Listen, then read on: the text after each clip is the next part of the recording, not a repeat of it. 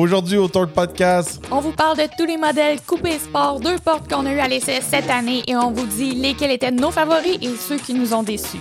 parlons-en.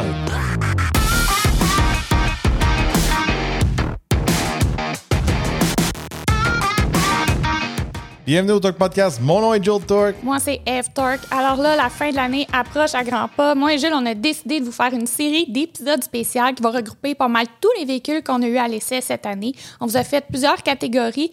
Euh, je vous rappelle qu'on essaie un à deux véhicules par semaine, en plus de ceux que toi, tu testes quand tu pars en voyage aussi. Exact.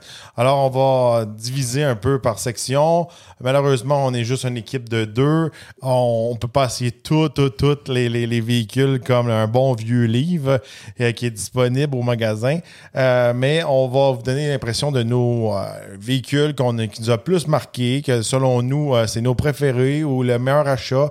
Et aussi les véhicules qui nous ont déçus d'un côté.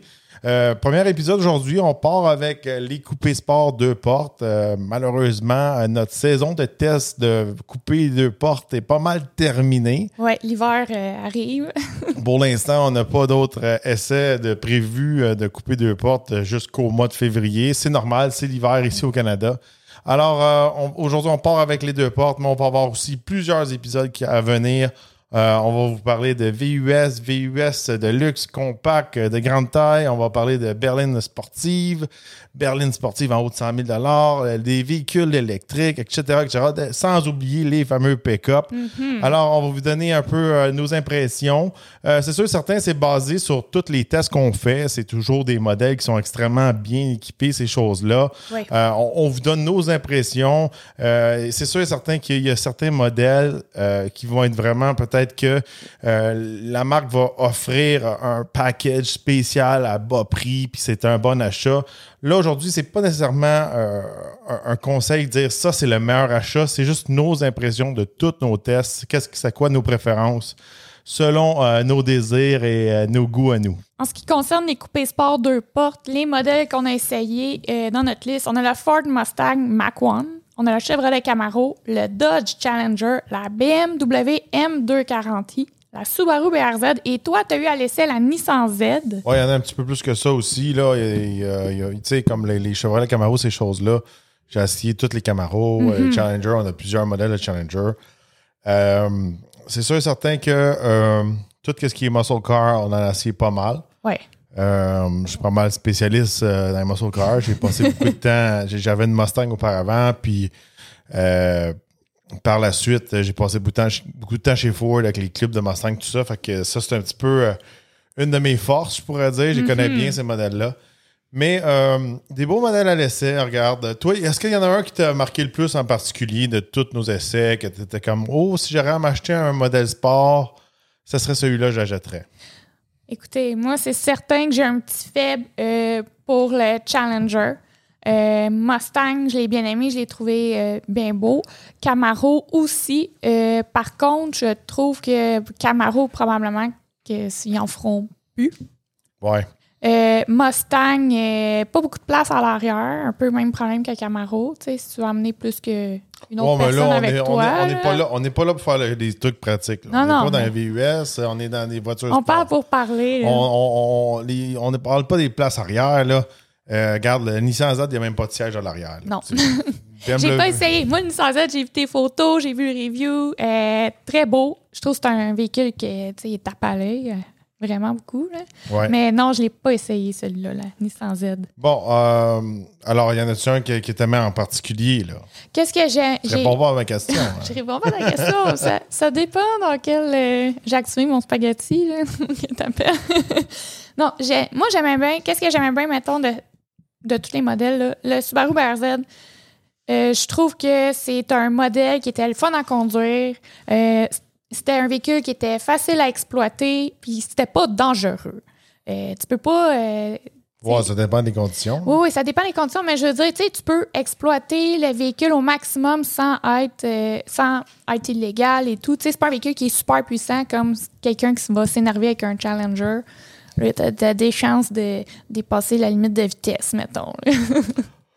Ouais, mais en parlant de, de, de, de, de Challenger et de BRZ, c'est sûr certain que euh, quand on regarde un- autant un Mustang qu'un Challenger, qu'un Camaro, ces choses-là, il y a plusieurs modèles. Il y a des modèles avec des 4 cylindres, des V6, des V8, des V8 Supercharge. Euh, là, ça tombe dans la même chose. Moi, BRZ, parlant du BRZ, euh, j'ai été agréablement surpris. C'était un véhicule que je pensais pas aimer. Ouais. Euh, je pensais être euh, coincé dedans, puis je pensais que je trouvais qu'il n'y avait pas assez de moteur, puis qu'il ne serait, serait pas si le fun que ça. J'ai trouvé que pour le gabarit, il était confortable, qu'il était le fun à conduire. Pour quelqu'un qui veut débuter sans aller dans quelque chose d'un peu trop puissant, Ouais. comme tu dis, un très bon véhicule. Pas un véhicule que j'achèterais, par exemple. là. Non, non, mais tu sais, pour, pour mettons, regarde le package complet, moi, je trouve, comme tu dis, c'est un peu une petite boîte à surprise. On était comme, on s'attendait à rien. Puis finalement, c'est comme, ah, mais il est le fun. Tu sais, on, on voit euh, la, la place qu'il y a là, dans, dans cette catégorie-là. là. Ouais. Euh, un, mo- un modèle que je trouve qui était, qui était quand même un bon achat, mais qui euh, il était pas. Il était peut-être pas le design à mon goût, c'est le BMW M, M240i. Oui. Je trouve que si on veut rouler un modèle sport à l'année, c'est intéressant parce que il était all-wheel drive, il était à traction intégrale. Euh, ça, c'était très intéressant. On a un moteur un peu à la Supra dedans. euh, très, c'est un modèle qui est très rapide, euh, confortable pour le gabarit.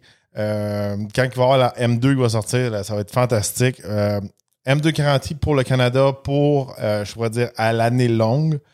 Le rouler autant l'hiver que l'été. C'est possible. C'est pas mal, c'est pas mal le top choix de mon côté de tous les modèles qu'on a essayés parce que tous les autres étaient pas mal, toutes à propulsion. Puis moi je trouve, mais il y en a qui disent Ah, tu peux mettre des bons tailleurs d'hiver, ces affaires-là.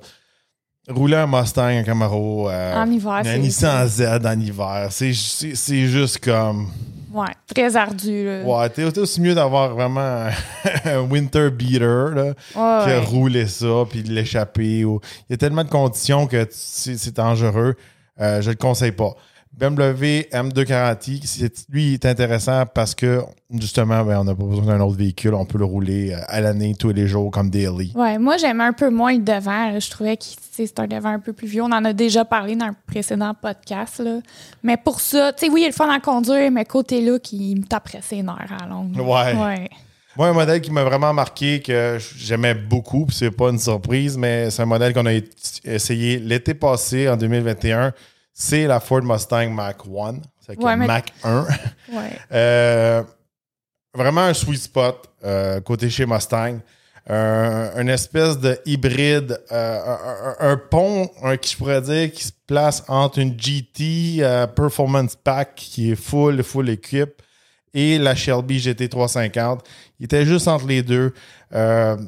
Le, le- le véhicule était très bien monté, puis je vais vous le dire, il était monté comme mon Mustang était monté. Mais c'est ça aussi, là, que, il y a eu une petite longueur d'avance, ce véhicule-là. là. Ancien propriétaire de Mustang, fan un peu de Mustang, là. Il, était, il est tombé direct dans ta catégorie en arrivant. Ouais, mais il était bien monté. Ouais. Les, les roues larges aux quatre roues, euh, il, était- il y avait le square stance qu'on appelle.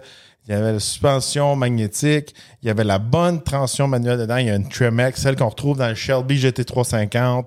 Il y avait le 5 litres dedans. Peut-être manquait de puissance un peu à mon goût, mais je pourrais dire pour le prix, le potentiel de modification, tout ça, super bon choix. Modèle super rare. Si on est capable de l'avoir au MSRP, là, au prix de suggéré, c'était un super bon achat. Puis, euh, sérieusement, des Mac One, je pense que j'en vois moins souvent que des Shelby. Oui, oui c'est rare qu'on en voit, c'est vrai. Fait qu'ils en ont fait vraiment pas beaucoup. C'était vraiment une bonne achat, la, la, la, la Mac One. Fait que j'aime beaucoup ça. Puis euh, quand j'ai fait mon épisode euh, justement sur la nouvelle Mustang, la nouvelle génération, avec la Dark Horse, Ouais. je disais que j'aimais mieux une Mac One comme package qu'un Dark Horse parce que au moins la Mac One, elle avait de l'héritage, elle avait de l'histoire. Il y a eu d'autres modèles dans le passé. Puis le Dark Horse, c'est un modèle qui sort de nulle part. C'est pour ça que j'ai vraiment aimé la Mac One. Puis c'est ça, on venait dans un genre de sweet spot dans les 70 000 sans aller crazy. Tu sais, c'est sûr et certain, je vais vous dire, ah, c'est sûr, j'aime le, le Hellcat Red Eye. Mais tu sais, on tombe, on tombe dans des, des, des prix euh, qui frôlent les 100 000 ou on dépasse les Ouais. 100 000. Là, ça commence à être un autre game. Là. Tu sais, euh, on va se le dire, là, on a beau aimer les muscle carbs, ces choses-là. Quand on dépasse le cap des 100 000, C'est un autre, euh, c'est un passé ben, on peut jouer dans les Allemands puis ces choses-là. Ah ouais, on- il y a des trucs un peu plus exotiques. Puis aussi, il y a des Porsche peut-être un petit peu plus moins, euh, moins équipés, mais on peut jouer là-dedans. Là, Ah c'est un pensée bien. On rentre dans un autre game rendu. C'est sûr et certain, regardez, euh, Challenger, un véhicule que j'aime beaucoup. Euh, il est large, il est confortable, il a un vrai coffre, euh, il, il est le fun à rouler. Je pourrais dire que de, de tous les modèles, incluant Mustang, la, la- la Nissan Z, la Subaru, peu importe, euh, celui que j'aimerais conduire tous les jours, c'est le Challenger. Mais il est tellement. Je trouve que c'est un véhicule qui est tellement polyvalent en voulant dire. euh, tu sais, que toi, tu dis, ah, c'est pas important à la place de valise. Mais mettons, là, tu peux t'en servir tout le temps. Euh, t'as, t'as de la place quand même pour rentrer des gens. Même Oh si t'as deux portes. T'as, une grosse valise. On a déjà fait un Walmart au complet dans ce Oh véhicule-là. Puis les bancs sont tellement confortables. Fait que même si t'es pris dans le trafic, même si tu fais beaucoup de routes, puis tu vas au drag après, tu veux faire de la performance, tu peux tout faire avec Oh ce véhicule-là. Si- on, on le sait, c'est le dernier un peu là, de cette espèce-là. C'est le dernier des muscle cars parce que, encore une fois, si vous êtes. euh, c'est la première fois que vous écoutez nos vidéos ou nos, nos podcasts, je vais me répéter. Le Challenger, c'est un muscle car. La Ford Mustang, puis la Camaro, c'est des sport cars. Mhm. Alors, euh, j'ai resté pogné dans le trafic dernièrement là, avec le Challenger euh, Scat Pack 392 Wide Body. Beaucoup de temps, là, quand il y a eu la Oui, méga oui, accident. là. Puis euh, j'étais content d'être justement en Challenger. Euh, venant à la Nissan Z, on en a parlé dans un podcast précédent. Nissan Z, j'ai vraiment aimé ça. On a vraiment l'essence japonais, sport car, ces choses-là. Mais c'est juste que le conduire tous les jours euh, sur l'autoroute, ces choses-là, c'était pas, le- c'était pas la meilleure expérience que j'ai eue. J'aime- pour faire de l'autoroute, je vais prendre un Camaro, un Mustang, un BMW M2, M240i, peu importe, avant. Ouais. Le, le confort de la Nissan Z, il se rapprochait de la BRZ. Qu'est-ce que tu pensais du look, toi, de la Nissan Z?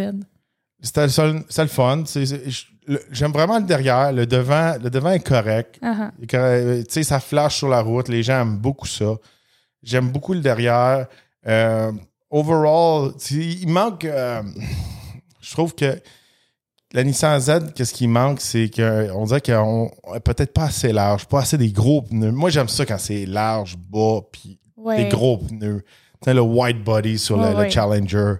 La, la Mach 1, là, là, elle était vraiment euh, tu sais, large avec la lip qui descendait en avant. Ça, j'aime ça comme ça. Ça, ça me prendrait une espèce de Nissan Z Nismo, le white body, là, un Ouais. peu, là, pour que je l'aime plus. Je trouve que tout le temps, les, les- les pneus chez chez les véhicules japonais sont vraiment étroits. Moi, j'aime ça quand c'est large. Ouais. Non, ça fait vraiment une bonne différence, là. Tu sais, c'est sûr et certain, regardez, euh, il y a quelques modèles qui nous manquent à l'essai. Là, euh, peut-être si j'aurais conduit la, la Mustang euh, Shelby GT500, Ah, j'aurais- Peut-être qu'elle tomberait dans ton top. hein? j'aurais aimé ça. Euh, si on revient au Camaro, euh, des, des excellents produits. J'aime beaucoup, beaucoup, beaucoup la Camaro ZL1, ZL1 ELE. Puis une des choses que j'aime aussi, c'est que euh, les ZL1 ont comme la- le devant de l'ancienne génération comparé des autres Camaro SS qui ont le devant de la nouvelle génération. Mhm. J'aime pas, j'aime pas le devant des nouvelles générations des, des Camaro. Moi, je je- je les trouve pas beau. Moi, qu'est-ce que j'aime de ce véhicule-là, euh, c'est le fameux euh, Rev Match. Ouais, là, c'est le fun. On a une fun, bonne, trans- hein, une bonne transmission. On a une Tremec similaire à la Mac One. Mhm. Fait que de ce côté-là, c'est le fun. Euh, mais euh, je pourrais dire que. euh, comment je pourrais dire ça? Camaro SS 1LE, c'est un très bon véhicule. Mais la Mac One, à mon avis, à moi, est plus belle, elle est plus jolie. Elle a de l'héritage. Puis en, en l'ensemble, c'est un, un- meilleur package. Ouais, elle a comme un plus gros bagage, un peu. Ouais. Camaro, tu sais, ils l'ont ramené, c'était le fun, tout le monde était énervé. Là, ça, s'en va, sûrement qu'elle s'en Ouais, va. mais c'est Fait que- c'est un, un peu pour ça que j'aime beaucoup la, la Camaro ZL1 RLE parce que euh, je trouve que c'est une- un véhicule qui va performer peut-être mieux que les deux autres du même prix. On parle des Hellcat, Hellcat Red Eye Mhm. ou de la GT500. Euh, tout ce qui est Hellcat puis Shelby gardent vraiment leur prix. Puis à cause que Camaro ont fait un mauvais marketing, À place d'appeler ça Nyanko ou je sais pas quoi, un, un affaire cool, là. Ils appelé ça une ZL1, un LE. Ça comme pas accroché avec le monde. Puis c'est juste les connaisseurs qui savent c'est quoi. Alors, ces véhicules-là, des fois, quand ils sont affichés, ben, ils sont un petit peu moins chers qu'une Shelby ou un Red Eye. Ouais, le nom, puis tout est moins. Mais sûrement, regarde, là, sur, sur la piste de course, la, la, la, la ZL1 elle, là, est très, très dure à battre. là. Elle a fait des, des, des temps records à plein de pistes de course. Je l'ai conduit sur la piste de course. C'est, une machine de guerre. C'est, le fun. C'est sûr et certain, regardez, là, si on n'a pas de budget, là, moi, tout ce qui est V8 Supercharge, j'adore ça. À minute qu'il y a du 700, 800 HP, c'est pas une surprise. Là. Euh, J'aime beaucoup ça, c'est mes préférés. Mais faut être raisonnable. Regardez, euh, les sweet spots, là, c'est vraiment, je pense, là, dans ces modèles-là, là, c'est dans les 70 000 de nos jours. Là.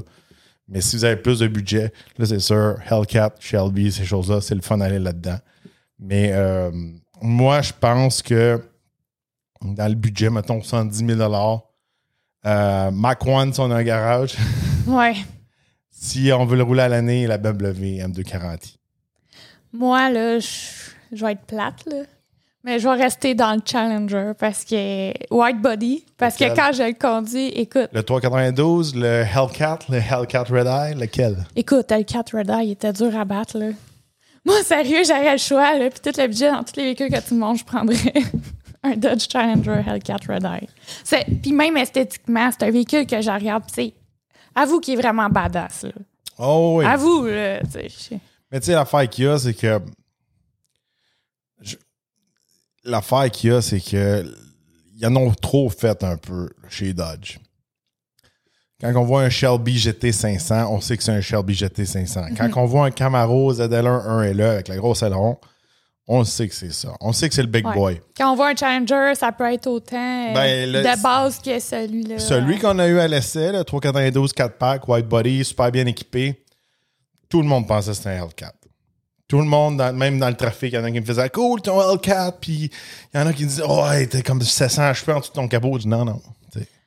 Ouais. Et puis il y a le son aussi. Oui, oui, il y avait le son. Le son, le son, je pourrais dire, là, au Idol, là, si, on- si, si l'auto, il clenche pas, le, Au 6 Idol, le c'est- 6.4 litres, il, il sonne pas mal similaire au Hellcat, le 6.2 Supercharge. Au Idol, là, où on accélère pas Ouais. vite, là.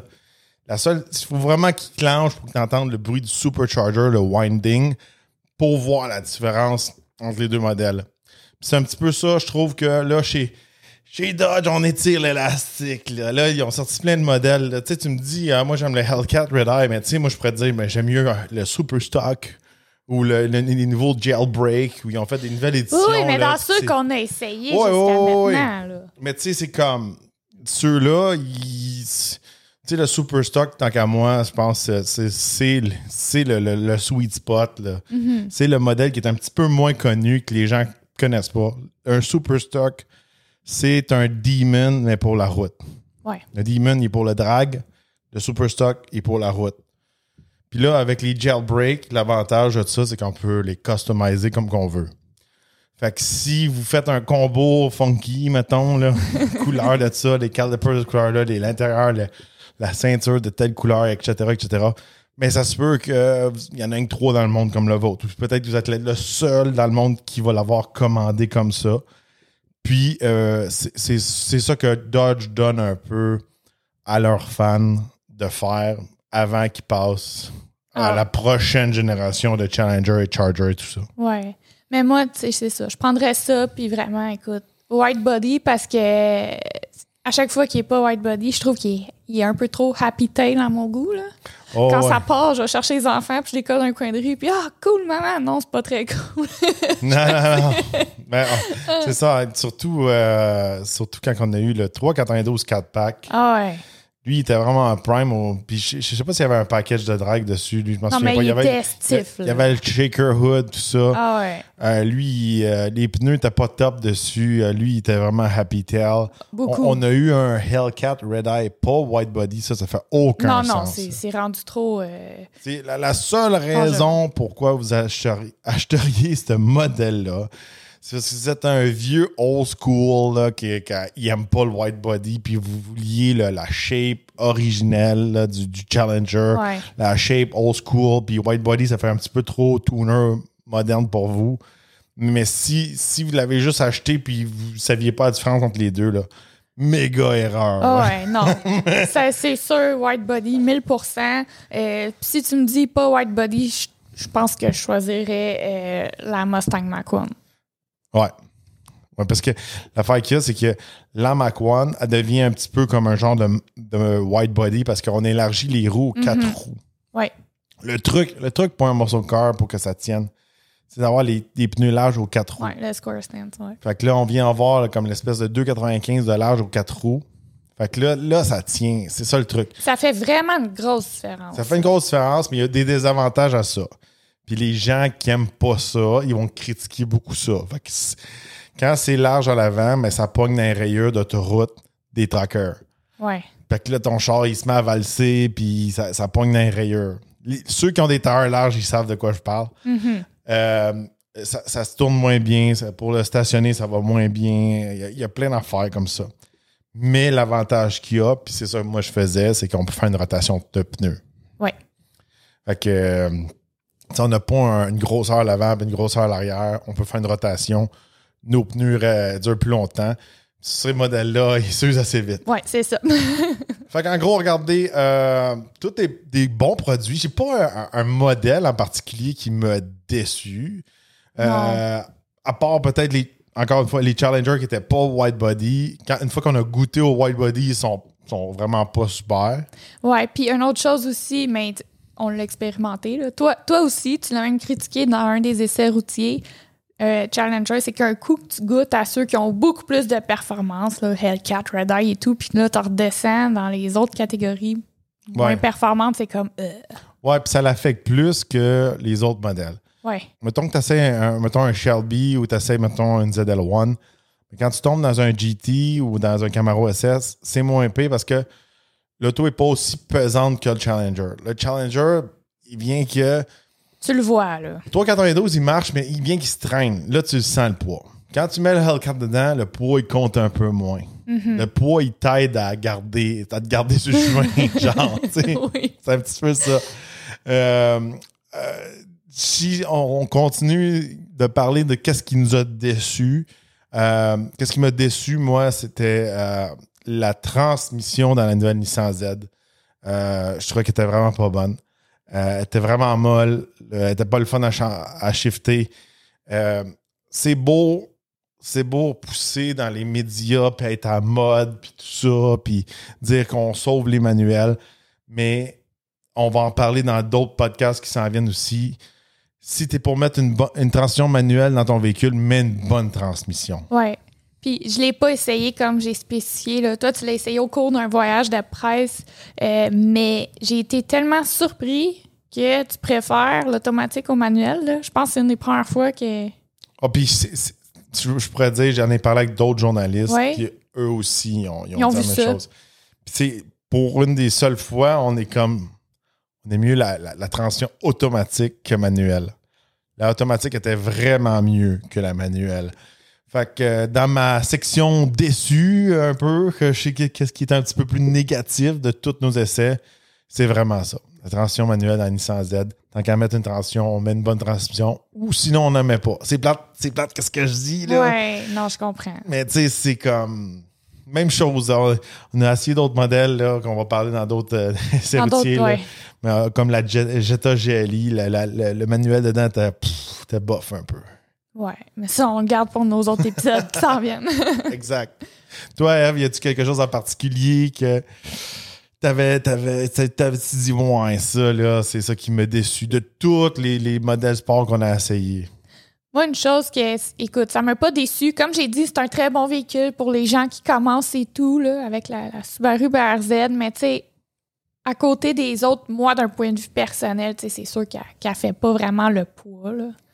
On l'a mis dans cette catégorie-là. Oui, c'est un sportif. Ouais, sport, beaucoup moins cher aussi. là. Elle est beaucoup Vraiment- moins est mais vraiment abordable. là. C'est, c'est, c'est- ah, c'est sûr qu'elle elle rentre moins dans cette catégorie-là. C'est vraiment un bon produit qui ont pensé pour une catégorie de gens peut-être moins expérimentés ou qui veulent de quoi pour s'amuser sans que ça soit vraiment. Elle n'a pas de compétition. Mais c'est ça. Tu sais, elle a comme pas de compétition. C'est pour ça que je suis un peu.